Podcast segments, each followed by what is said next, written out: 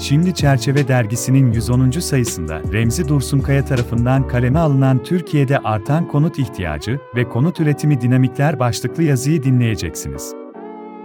Keyifli dinlemeler.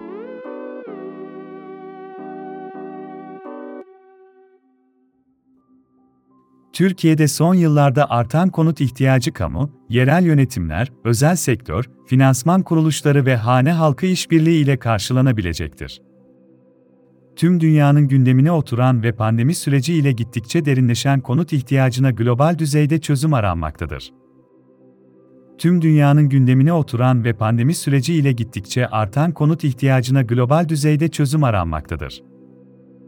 Maslow'un ihtiyaçlar piramidinde barınmayı fizyolojik ihtiyaçlar altında sınıflandırmasından yola çıkarak, konut insanın barınma, kullananları dış etkilere, tehlikelere karşı koruma ve istenmeyen etkilere karşı güvende olma ihtiyacını karşılayan temel bir araç olarak tanımlanmaktadır. Toplumumuzda ise tarih boyunca ev sahibi olmanın örf ve adetlerimizdeki yeri ayrıdır. Dünya Sağlık Örgütü tarafından iki bin yirmi yılında küresel salgın olarak ilan edilen kovid on dokuz hastalığı bu tarihten itibaren yaşamın her alanında alışılagelmiş gerçekleri sorgulatmaktadır. Pandemi ile toplumların yaşam ve barınma ihtiyaçlarına bakış açılarında temel değişiklikler olmuştur. Dünyada kentleşmenin en büyük itici gücü olan nüfus artışının da tüm dünyada devam edeceği bir gerçektir. Birleşmiş Milletler raporuna göre dünya nüfusunun geleceği kentseldir. Bugün dünya nüfusunun yüzde elli beşi kentsel alanlarda yaşarken, iki bin elli yılında bu oran yüzde yetmişlere çıkacaktır. iki bin yirmi iki yılı TÜİK verilerine göre Türkiye'de ise nüfusunun yüzde altmış yedi virgül dokuzu kentlerde yaşamaktadır. Ülkemizde hane halkı sayısındaki artış ve hane içi birey sayısının giderek azalması günümüzde konut ihtiyacına neden olan önemli bir dinamiktir. Türkiye'de hızlı nüfus artışı, kentleşme, son yıllarda artan göç hareketleri konut ihtiyacı üzerinde doğrudan etkiye sahipken, son olarak Şubat ayında yaşadığımız Kahramanmaraş merkezli doğal afetin etkilediği kitlesel iç göç ve ani konut talebi sorunun daha da büyümesine neden olmuştur. Diğer taraftan mevcut konut stokunun eskimesi ve yapılaşma sorunları konut ihtiyacının büyümesinde ve konut açığının artmasında etkili olmaktadır. Türkiye'de ev sahipliliği oranı iki binli yıllarda yüzde altmış seviyelerindeyken artan nüfus ile iki bin yirmi iki yılı itibariyle yüzde elli altı virgül yediye gerilemiş durumdadır. Ülkemizde son yıllarda inşa edilen konut sayısında yaşanan artışa rağmen kendi konutunda oturanların oranında düşüş yaşanıyor. Bu durum konutun hali hazırda oturum ihtiyaç amacıyla değil yatırım enstrümanı olarak talep edildiğini göstermektedir. Hızla yükselen konut fiyatları ev sahibi olmayı, oturum amacıyla ve gerçek ihtiyaç sahiplerinin edinebileceği bir meta olmaktan çıkartarak diğer finansal yatırım araçlarından daha fazla kazandıran bir yatırım enstrümanı haline dönüştürmüştür. Türkiye'de konut satışı her yıl artarak bir virgül beş milyona seviyelerine çıkmış olmasına rağmen son yıllarda kendi evinde oturanların oranında düşme yaşanmıştır. Diğer taraftan konut üretimi de bu yıldan itibaren tekrar artmaya başlamıştır.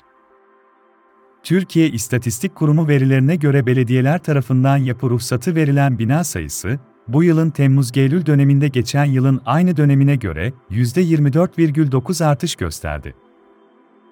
iki bin yirmi üç yılı üç çeyreğinde belediyeler tarafından yapı ruhsatı verilen yapıların daire sayısı yüzde otuz beş virgül sıfır ve yüz ölçümü yüzde yirmi bir virgül yedi olarak arttı. Ancak halihazırda oturuma hazır tamamlanmış olan konut stokunun bir önceki yılın aynı çeyreğine göre iki bin yirmi üç yılı üç çeyreğinde belediyeler tarafından yapı kullanma izin belgesi verilen yapıların bina sayısı yüzde on üç virgül yedi, daire sayısı yüzde on dört virgül dokuz ve yüz ölçümü yüzde on dört virgül sıfır azaldığı görülmektedir. Türkiye'de yıllık ortalama yeni konut talebi sekiz yüz bin adede yaklaşırken, son yıllarda arz sayısı altı yüz elli binlerde seyretmektedir. Türkiye İstatistik Kurumu verilerine göre, iki bin on üç iki bin yirmi iki yıllarını kapsayan on yıllık dönemde Türkiye'de yedi milyon üç yüz yirmi altı bin sekiz yüz iki daire için yapı kullanım izni verildi. Bu konutların beş yüz on bin altmış dokuzu kamu kurum ve kuruluşları tarafından üretilirken, altı milyon altı yüz yetmiş bin beş yüz sekiz adedi özel sektör tarafından üretildi. Geriye kalan yüz kırk altı bin iki yüz elli beşi ise yapı kooperatifleri tarafından inşa edilerek kullanıma hazır hale getirildi. Ülkemizde TOKİ aracılığıyla son yirmi yılda bir milyonun üzerinde sosyal konut üretilmesine rağmen son yaşadığımız deprem ile risk içeren şehirlerimizde yıllık konut ihtiyacı daha da artmıştır.